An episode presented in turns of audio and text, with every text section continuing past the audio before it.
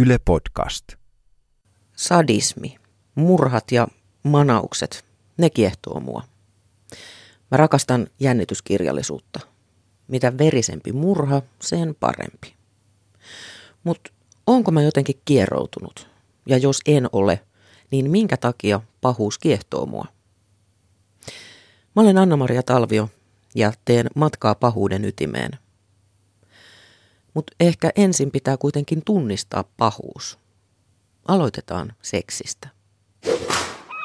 Mun kotikulmilla on varsin huikea kattaus erilaisia seksi- tai pornoliikkeitä. Osassa kaupan välineitä, osassa ihmisiä, tai siltä musta ainakin tuntuu. On ihan sama mihin aikaan vuorokaudesta mä liikun huudeilla, niin jonkun hiernomon ovi on auki. Tai tummaihoiset daamit pyyhältää niukoissa spandekseissa ostamaan kiskalta röökiä tai jotain arpoja. Yhdestä pajasta näyttää olevan öisin kotiin kuljetus. Taksi tuo ja vie neitoja. Kadulla on standeja, joissa mainostetaan isotissistä Tatjaanaa tai uutta tuhmaa punapäätä Liisiä. Nyt näyttäisi olevan tarjolla Ronjaa tai Angelikaa. Kerran meinasin yhdestä avonaisesta taihermon ovesta pesuvedet jaloille, niin mä ehdin just hypätä sivuun. Enkä halua kyllä edes ajatella, mitä sillä vedellä oli pesty. Ihan ensimmäiseksi pyydän orjatarta riisumaan kaikki vaatteet. Orjatar ei Okei. ansaitse pitää vaatteita päällä. Tästä tulee erilainen aamu. Tossa näyttäisi olevan ovi auki. Tässä on kyllä parikin ovea auki, mutta katsotaan mikä se huomenta. Olkaa paremmalla. Me joudun jatkaa asioiden hoitoa. Kiitos.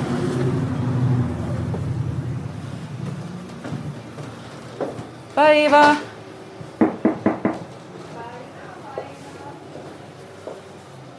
Mulla oli tapaaminen Amandan kanssa. Moi! Anna-Maria Talvio. Hei, Terve. Amanda. Tota, voiks mä jättää näitä kamoja johonkin? Joo, täällä on takahuone. Joo.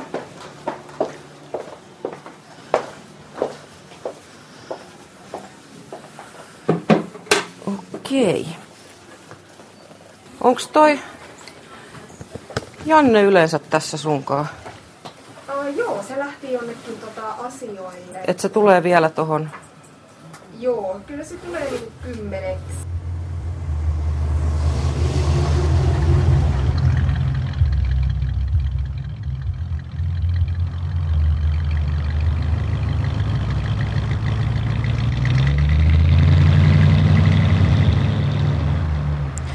No, yhtä kaikki.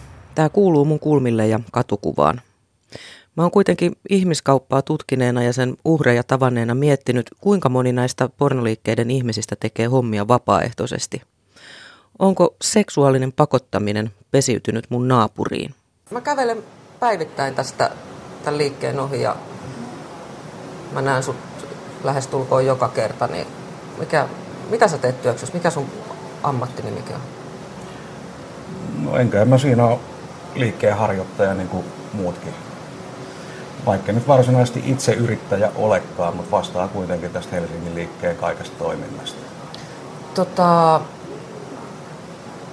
mitäs sellaiset asiat, kun mä oon, mä oon ymmärtänyt, että teillä on täällä niin töissä suomalaisia naisia, niin tota, mä oon miettinyt sitä, että, että jos mä sanon, että sä oot ihmiskauppias, niin mitä sä sanot siihen?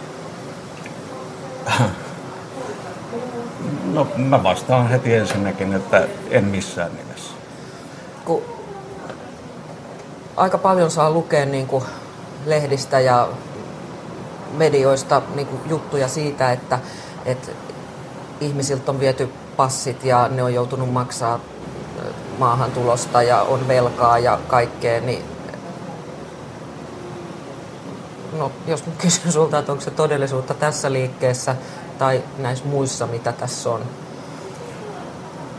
Mä en ainakaan sitä koskaan nähnyt livenä tässä alueella. Ja nyt jos puhutaan tuosta ihmiskaupasta, niin kyse on prostituutiosta. Ja mun mielestä missään suomalaisissa erotiikkaliikkeessä ei harjoiteta prostituutioa, ei ainakaan jatkuvasti.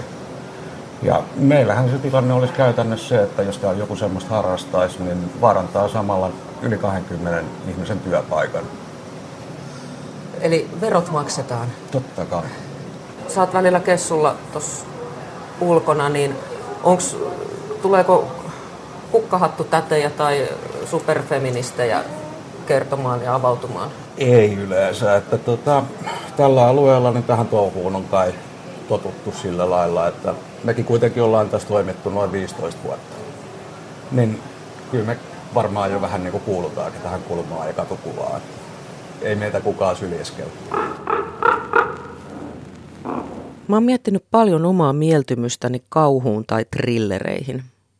Mitään säikäytysjuttuja mä en kestä, mutta psykologinen jännitys, se on se mun juttu. Kaikki pienet nyanssit, värit, äänet ja sitten ennen kaikkea oman mielikuvituksen käyttö saa karvat nousemaan pystyyn. Ja olen miettinyt sitäkin, että miksi pornossa käytetään niin valtavasti lateksia ja nahkaa. Mä oon kuullut snuff-leffoista, joissa esitettävä murhaaminen on kuvattaessa tehty todellisuudessa. Se ajatus kammottaa, koska mä kuitenkin haluan uskoa, että kauhuelokuvat tai kovat pornoleffat on näyteltyjä, ei tosia. Nämä jutut herättää kysymyksiä muissakin, myös tutkijoissa, kuten esimerkiksi Suomen Sexpo-säätiön toiminnanjohtajassa Tommi Paalasessa. Hän on jopa väitellyt vapaudesta ja seksuaalisuudesta. Että kyllä tota, erilaisilla tämmöisillä seksipalveluilla ja sadomasokistisilla niin seksipalveluilla niin tehdään paljon hyvää siinä mielessä, että, että se tarjoaa semmoisen tietynlaisen purkautumisreitin sellaiselle henkilölle, jolle muuten sitä ei olisi. Ja mä näen toisaalta seksipalvelut noin niin kuin isossa mittakaavassa hyvinvointipalveluina. Mä oon tota, tosin tehnyt työtä tämän aiheen parissa aika pitkään. Ja toki ymmärrän, että aiheeseen liittyy paljon hankaluuksia, haasteita mm. ja muutakin tällaista. Mutta, että, mutta se niin kuin bottom line on siinä sellainen, että jos, jos me voidaan tarjota ihmisille kuumakivihierontaa, niin me voidaan tarjota myös erottista hierontaa niin kuin siis lähtökohtaisesti, että se, se on niin siis samassa kentässä, että me tuotetaan mielihyvää erilaisilla tavoilla. Jos ravintola-alalla sovellettaisiin samaa ajattelua, niin, niin yksikin ihmiskaupan uhri ravintola-alalla, ja heitähän on, niin johtaisi siihen, että me keskusteltaisiin siitä, että voidaanko me ylipäänsä mitään ravintoloita pitää auki. Tota, laitetaan sulle nyt tää, tää mikki nyt ensin. Sulla on nyt tosi naftit vaatteet. Mä vaan mietin, että mihin me saadaan tää. Niinpä. Miten toi kuuluu toi ääni? Puhus. Kuuluuko? Puhu, puhupas vielä. Kuuluuko tämä minun puheeni Hyvin. sinne? No niin. Tää sun pitäisi saada johonkin. mm, Tota, Varmaan tähän johonkin. mä laitan sen tänne taakse. Eli tota, täällä on kaksi huonetta. Joo, Eli tässä on tää toinen. joo. Eli tuossa on niinku yksi tuoli ja sitten esiintymislava. Mutta sitten tämä toinen on enemmän vähän semmonen niinku just dominahenkinen. Onko sillä tota, toisella daamilla, niin käyttääkö se kumpaa huonetta? No me aina valitaan tässä päivän alussa se. Joo.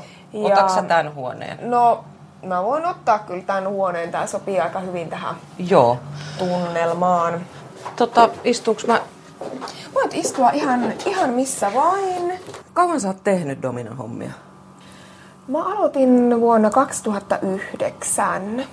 Eli tota, aluksihan mä olin aloittanut jo useamman, useamman vuosi sitten niin tämän ä, tanssimisen, Joo. eli striptease-esiintymisen ja, ja tota, sitten itse asiassa ju, juurikin tässä liikkeessä kun olin, niin, niin tota, sitten, sitten vaan joku asiakas alkoi kysymään sitten, että "Hei, voisitko dominoida häntä ja mä olin kyllä ollut kiinnostunut tällaisesta niin kuin sadomasokismin maailmasta kyllä, että sinänsä tuttu maailma niin kuin useamman vuoden ajan jo, mutta en ollut varsinaisesti niin kuin dominoinut ketään, että sitten oli vähän sellainen epävarma olo, että no, että miten tämä nyt menee, mutta sitten vaan, vaan käytti sitten luovuutta siinä ja, ja tuota, sitten se fiilis alkoi niin kuin nousemaan siinä ja, ja osaaminen kasvamaan ja et, tota, Niin, että jotain sä teit oikein. joo, että jotain meni oikein. Miksi sä ryhdyit tälle alalle? Öö, no tota, mm, tein aluksi mallin hommia ja sitten halusin, että no mulla oli vähän semmoista niinku tuhmempaa mieltä, että halusin kuitenkin vähän semmoista rohkeampaa, rohkeampaa hommaa tehdä, että sitten ajattelin, että no tuommoinen striptease-työ voisi olla sellainen mun juttu, että siinä kiusoitellaan, mutta kuitenkaan ei anneta ihan kaikkea. Mm, mm. Että jos ajatellaan, että jos tekisi vaikka pornoa tai myisseksiä tai näin, että ihan ok, jos joku haluaa tehdä, mutta mulle tämä on mm. sopiva juttu, ehdottomasti tällainen kiusoittelu. Ja sitten tavallaan dominointihan on myös semmoista kiusoittelua vähän eri tavalla mm. sitten mm. kanssa. Että... Kävitsä niin kuin jossain opissa itse vai opettelit sä vaan, että... No itse asiassa ihan itse opiskellen ja sitten äh, ihmisten kanssa jutellen, kello on aikaisempaa kokemusta siitä sitten ja, ja tosi paljon on lukenut sitten myös, myös aiheesta. Ensin vähän niin kuin teoriassa opetellut ja sitten käytäntöön niitä soveltanut ja siitä pikkuhiljaa kokemuksen kautta. Sattuiko sulla jotain mogia siinä opettelussa? Kyllähän niitä tietysti aina jotain vähän semmoisia pieniä ja vieläkin voi tulla sitten, koska ihmiset on niin erilaisia, aina ei voi lukea ihan oikein, vaikka tässä tarvitaan aika lailla ihmistuntemusta, mutta, mutta tota, ei mitään semmoisia sen suurempia ole, koska turvallisuus on kuitenkin ennen kaikkea sitten, että täytyy muistaa se, että ei, ei kuitenkaan asiakkaalle saa tulla mitään semmoisia pysyviä vaurioita tai muuta tällaista. Että... Paljon sä arvioit, että Suomessa on sadomasokisteja, siis sanotaan niin kuin esimerkiksi jossain rekisteröityneessä yhdistyksessä tai näin. Sun väikkärissa oli silloin 1000-1500. Mm, joo, se oli niin kuin aktiivisia, jotka osallistuivat tapahtumia, tilaisuuksia ja muihin, että, että varmaan siellä niin kuin jossain 50 000 välissä mennään. Ja, ja sitten sit niitä, jotka harrastaa sadomasokistisia leikkejä, mutta eivät kutsu itseään sadomasokisteiksi missään tilanteessa, niin niitä on huomattavasti enemmän.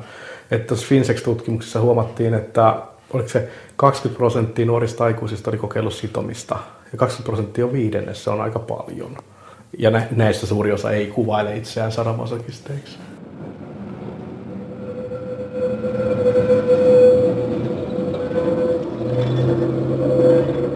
No, mitäs, äh, minkälaisia asiakkaita sulla on? No, asiakkaat on kyllä ihan laidasta laitaan, että, että ikinä ei voi tietää, jos vaikka tuolla kadullakin kulkee, että kuka voikaan päätyä valtiattarin vastaanotolle, että kiinnostus seksuaalisuutta kohtaan ja, ja, ja toive tulla dominoiduksi, niin voi olla ihan kenen tahansa toive. On niin ihan, ihan nuorista vanhoihin ja eri yhteiskuntaluokista ihmisiä ja ihmiset haluaa ehkä tältä sitten just sitä, että ne saa olla jotain muuta, mitä ne ei tosielämässä ole. Eli esimerkiksi vaikka, että voi olla joku vaikka hyvin johtavassa asemassa olevia ihmisiä, jotka haluaa sitten tulla alistetuiksi. Että ihmiset haluaa kokea jotain erilaista, mitä ne ei normaalisti ole. Että se on hyvin vapauttavaa varmastikin. Okei. Okay. Mä oon nyt jutellut ihmisen kanssa, joka työskentelee liikkeenharjoittajana erotiikan parissa. Dominan kanssa, joka alistaa työkseen ihmisiä ja tutkijan kanssa, joka lähestyy aihetta akateemisesta näkökulmasta. Mutta mä päätin, että mä haluan keskustella myös sellaisen ihmisen kanssa, joka saa mielihyvää alistumisesta. Aluksi oli hieman hankalaa löytää haastateltava. Usein normiksi koettu heteroseksi on jo itsessään liian iso tabu keskustelun aiheeksi. Sitä paitsi mistä mä tiedän kuka on masokisti, se kun ei päälle päin näy. Ellei joku sitten pyyhällä lateksiasussa pallosuussa kadulla, mutta sellaisen näkyyn en ole kyllä vielä törmännyt. Mä sain pitkän sähköpostiviestittelyn kautta yhteyden tavalliseen YH-äitiin Leenaan, joka suostui tulemaan Pasilaan mun jututettavaksi. Mä olen vähän naurettava masokisti, mulla on hyvin alhainen kipukynnys, mutta nautin kivusta, nautin, nautin myöskin sitä henkisestä puolesta, että niin hassulta kuin se tuntuukin, niin, niin, niin moititaan ja kutsutaan rumilla nimillä, niin se myöskin kiihottaa. Miten susta tuli masokisti? Nyt kun mä jälkeenpäin ajattelen, niin ihan niin kuin ensimmäiset teini-ajan tämmöiset fantasiat, ne on liittynyt jotenkin niin kuin pakottamiseen ja tällaisen näin. Että jos tai muut ajatteli näin, että on niin kuin hiekkaranta ja auringonlasku ja palmupuita ja näin, niin mulla se oli aina joku vankityrmä, missä mä olin tota, sidottuna ja köytettynä. Että se on niin kuin aina ollut tavallaan osa mua. Tässä vuosien saatossa niin aina jotain on puuttunut. Mulla oli parikymppisenä sellainen jonkinnäköinen valtaan perustuva suhde. Mutta tota, sitten jotenkin säikähin sitä silloin, koska ei, kun ei ollut silloin internettiä, mistä olisi voinut lukea ja näin, että sitä niin kuin piti itseänsä jotenkin outona. Ja olisi ne tunteet niin voimakkaat sitten, että säikähti sitä? Joo, joo, koska no olihan se nyt outoa tuommoinen. Kun sä löysit sen masokismin sitten tai masokistisen puolen itsestäsi, niin mitä se merkitsi sulle sen tiedostaminen? Maailma aukesi. Ja minä itse. Mä olen itsekin muuttunut ihan toisenlaiseksi, että, että mä oon ollut hyvin pitänyt asiat itselläni. En ole, en ole kertonut tunteistani tai tälleen näin. Mutta nyt kun välillä pakotetaan kertomaan, niin, niin se on niinku auttanut mua itteenikin ihan ihmisenä kasvattanut. Millaisia ennakkokäsityksiä sulla itsellä oli masokismista?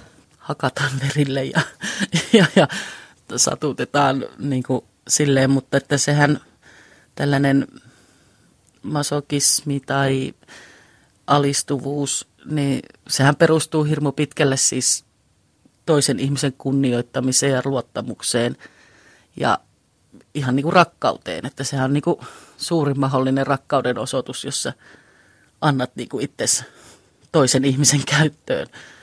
Eikö se ole niin, että tosiasiassa sillä alistuvalla osapuolella on kuitenkin se valta? Nimenomaan. Mitä sä sanoisit ihmiselle, joka kuuntelee tätä ja miettii, että mikä minä olen?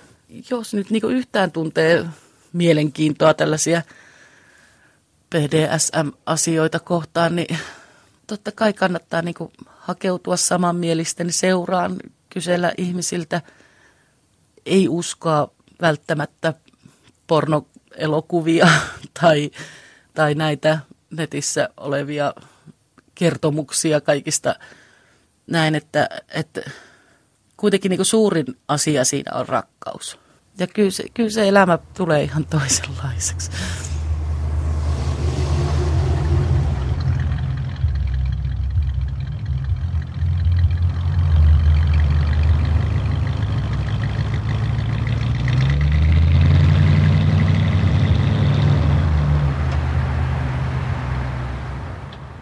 Suuri merkitys sun ulkonäöllä on?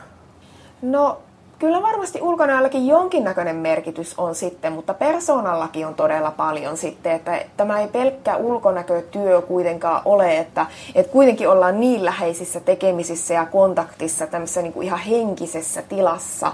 Eli tota, si, sitäkään ei kannata yhtään väheksää, mutta toki ulkonäkökin erilaisia fetissejä on, ihmiset tykkää vaikka pitkistä sääristä tai, tai tietynlaisista asuista ja ja tuota, muutenkin semmoisesta voi olla, että jollain on fetissi niin hoikkaan vartaloon tai, tai muuhun tällaiseen ulkonäölliseen asiaan pitkiin kynsiin. No, jos mä haluaisin, että saisit punatukkanen, niin löytyykö sulta punainen tukka tuolta jostain kaapista?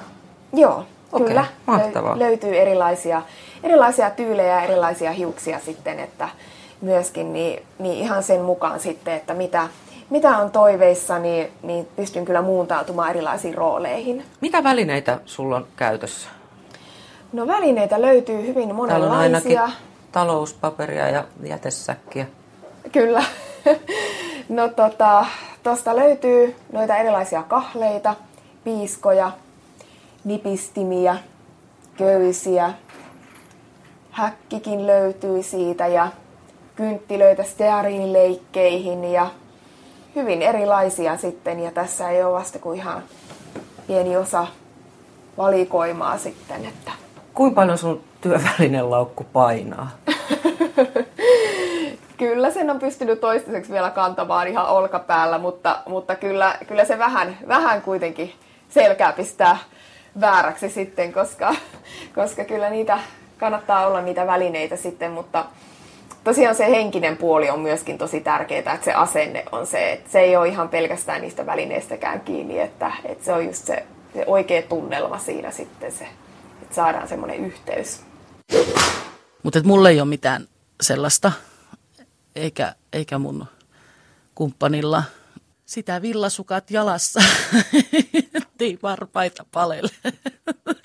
ja, ja tota, noin, niin, kipua tuotetaan mi, sillä, mikä sattuu käteen osumaan, että ei tarvii olla mikään hieno monen saan nahkaruoska, vaan se voi olla vaikka keittiölasta. Hyvin kotikutosta. Niksi, niksi pirkasta vinkkejä. Niksi pirkasta vinkkejä, joo. joo. Sä sanoit, että, että sussa asuu vähän sadistia. Miten sä määrittelet sadistin? Sadisti nauttii siitä, että voi aiheuttaa jollekin toiselle kipua. Onko siinä sadismin, tai siis kun harvoin asia on mustavalkoinen, niin onko siinäkin sitten asteeroja sadismissa?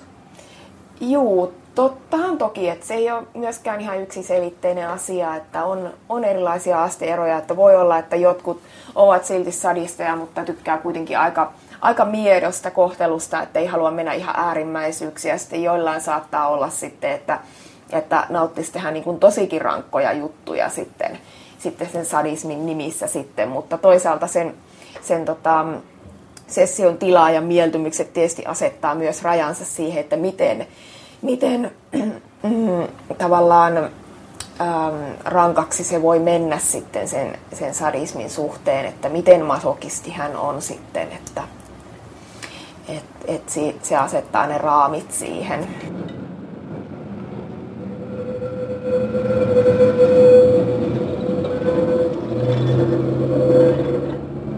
Eli, eli tuossa voisi niinku ajatella, että kaiken puolin on kyse vallasta myös siitä vallasta, että pystyy säilyttämään itsellään sen kontrollin, ettei se niinku eskaloidu se tilanne tai hmm.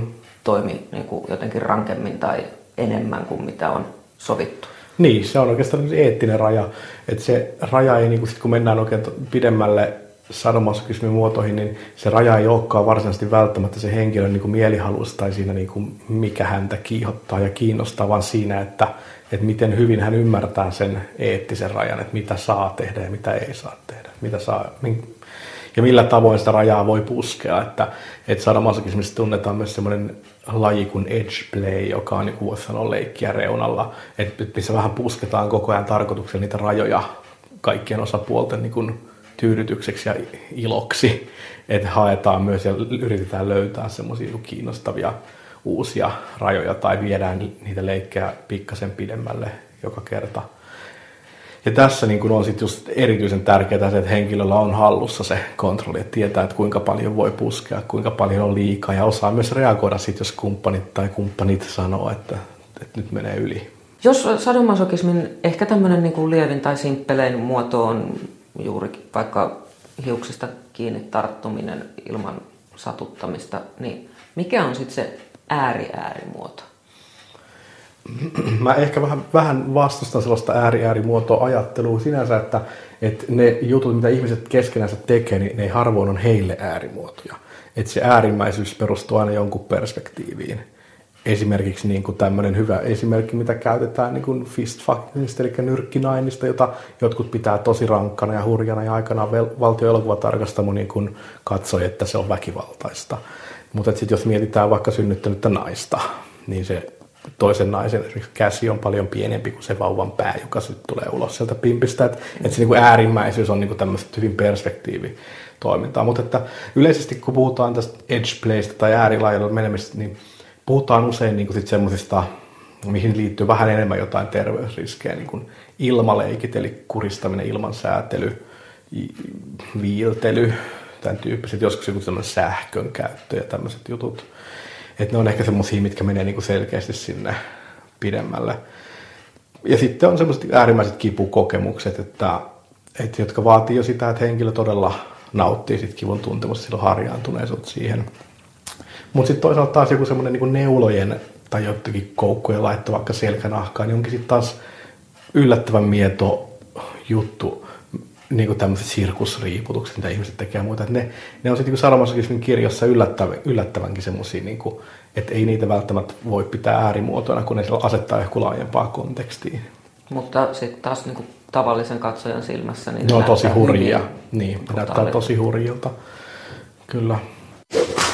Mikä on sun mielestä niin kuin ikävin stereotypia tai älyttömin mielikuva, mitä SM liittyy? No tietenkin se, että ihmiset ajattelee, että se on väkivaltaista ja, ja jopa sairasta, että, että, niin kuin, että, että pitää olla jollain tavalla häiriintynyt ihminen, että, että tekee sitä tai sitten nauttii siitä. Että ne on ehkä niin kuin pahimpia, että mitä on tullut vastaan ihmisten osalta. Alistuva nainen, niin sehän on niin kuin, tavallaan poliittisesti hyvin epäkorrekti nykypäivänä, koska pitää olla vahva ja pitää olla pärjäävä ja pitää olla kaikkea. Mutta kyllä mä miellän itteni feministiksi ja mä miellän itteni vahvaksi ja pärjääväksi naiseksi. Eikä se, että mä haluan alistua miehelle, niin kuin vie sitä pois missään nimessä. Mä saan tehdä sitä, mitä mä haluan. Ja sulla on se valta. Niin, ja mulla on se valta.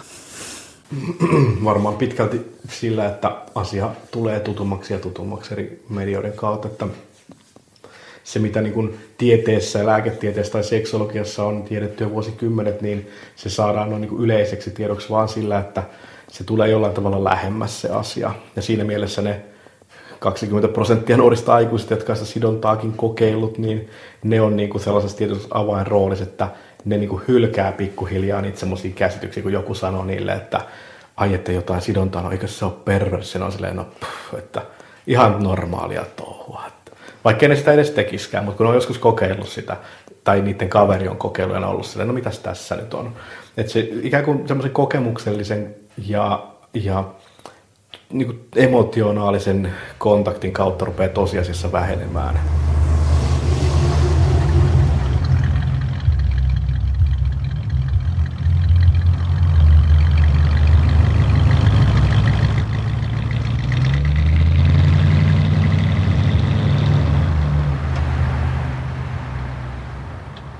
Näen dominoinnin niin kuin ihan tavallaan puhtaasti vallankäyttönä, niin mitä, mitä tapahtuu, jos sulta riistetään valta, jos sä menetät vallan?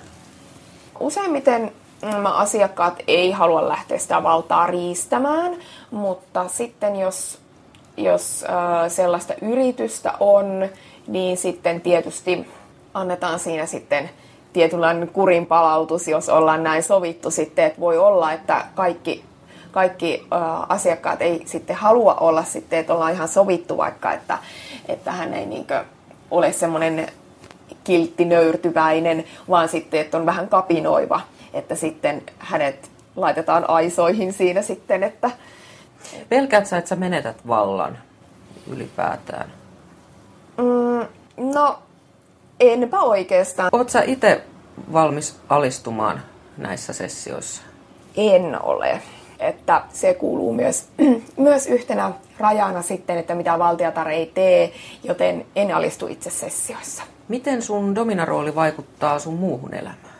Se on kuitenkin siinä taustalla koko ajan. Sitten voi olla tällainen vakituinen orjakin sitten, joka saattaa käydä kotipalvelemassa. Että tällainenkin sitten löytyy. Siivoamassa? Joo, kyllä. Ei huono idea. Mä oon omasta mielestäni penkonut sadomasokismia nyt joka kantilta. Enkä mä tiedä, miten mä pääsisin enää syvemmälle tähän aiheeseen, paitsi yhdellä tavalla. Mä päätin antaa Amandan dominoida mua. Sittenpähän saan todellisen kokemuksen siitä, mistä tässä on puhuttu. Mutta jos totta puhutaan, niin mua jännitti aivan raivona. Ja sit mä oon vielä kaiken lisäksi hetero. Aloitetaanko vai? Aloitetaan ihan, joo. Onko kysymyksiä? No mä en ole koskaan joo. aikaisemmin ollut tällaisessa tilanteessa? Että Joo. Mitä, mitä, mitä tässä nyt tapahtuu ja mitä tässä tulee Joo, eli, eli tulit tänne valtiatterin vastaanotolle, niin ähm, mikä sinut sai tänne tulemaan? Öö, mielenkiinto. Joo, eli ihan uteliaisuutena halusit, halusit sitten käydä tutustumaan, että, että mitä tällaisessa maailmassa tapahtuu.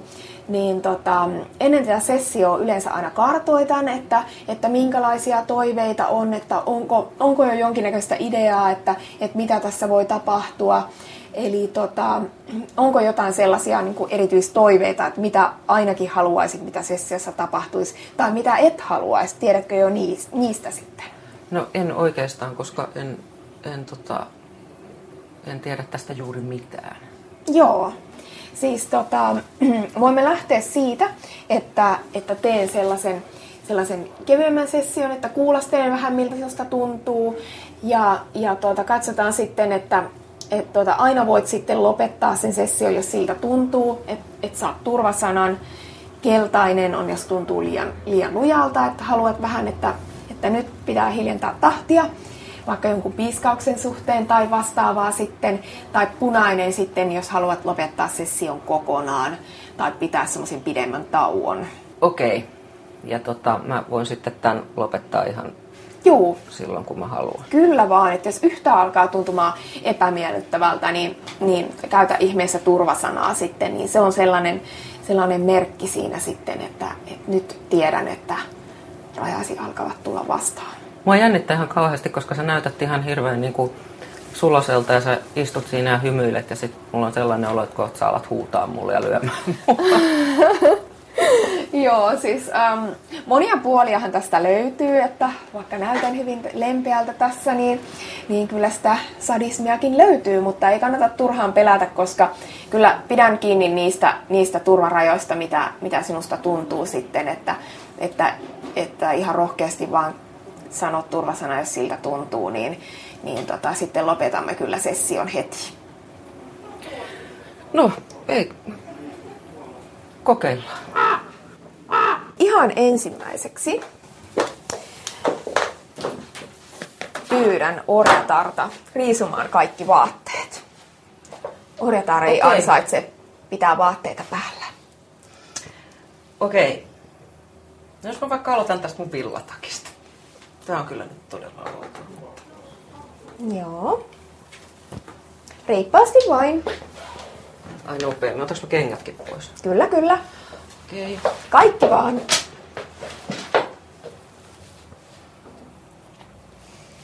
No niin. Laitetaan sinut ensin kiinni seinälle.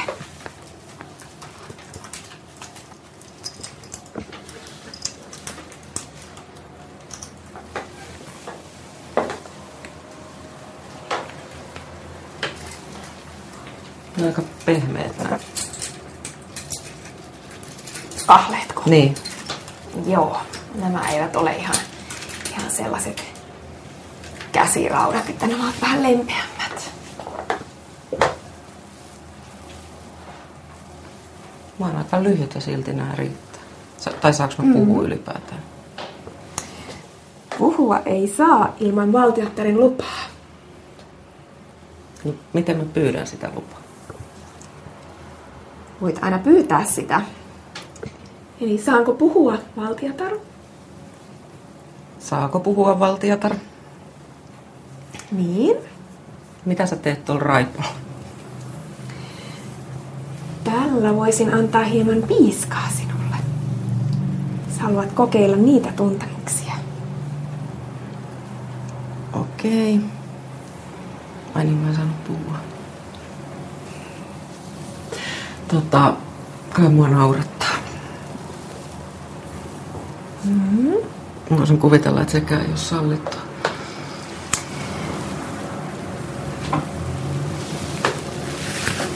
Laitetaan sinut vielä toisin päin tähän.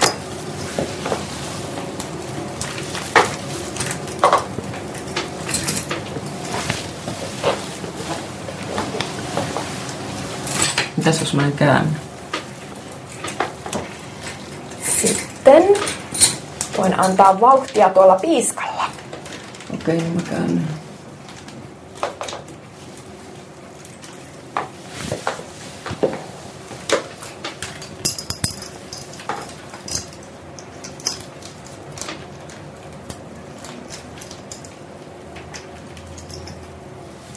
Noin. Miltä tuntuu olla sidottuna valtiottaren armoille? Mm, en mä tiedä, toi kutittaa. Ai kutittaa. Kutittaakohan tämä raippainaa? No. Mm. Okei, mennään sille punaiselle. Selvä. Vapautetaan siis orjatar. Joo. Toi oli mun elämäni yksi absurdeimmista kokemuksista. Mä ymmärrän roolileikit, asut, tukasta kiskomisen, puremisen, sitomisen, mutta mä ymmärrän myös romantiikkaa ja hellyyttä. Tämän podcastin myötä tunne siitä vaan vahvistui, että antaa oikeasti kaikkien kukkien kukkia. Mutta itse asiassa mulle tuli myös paha mieli. Paha mieli niiden ihmisten puolesta, jotka joutuu salaamaan tai piilottamaan omaa seksuaalisuuttaan. Onneksi on Amandan kaltaisia ihmisiä. Ihmisiä, jotka antaa ihmisyyttä niille, jotka ovat yksin rakkautensa tai rakkaudettomuutensa kanssa.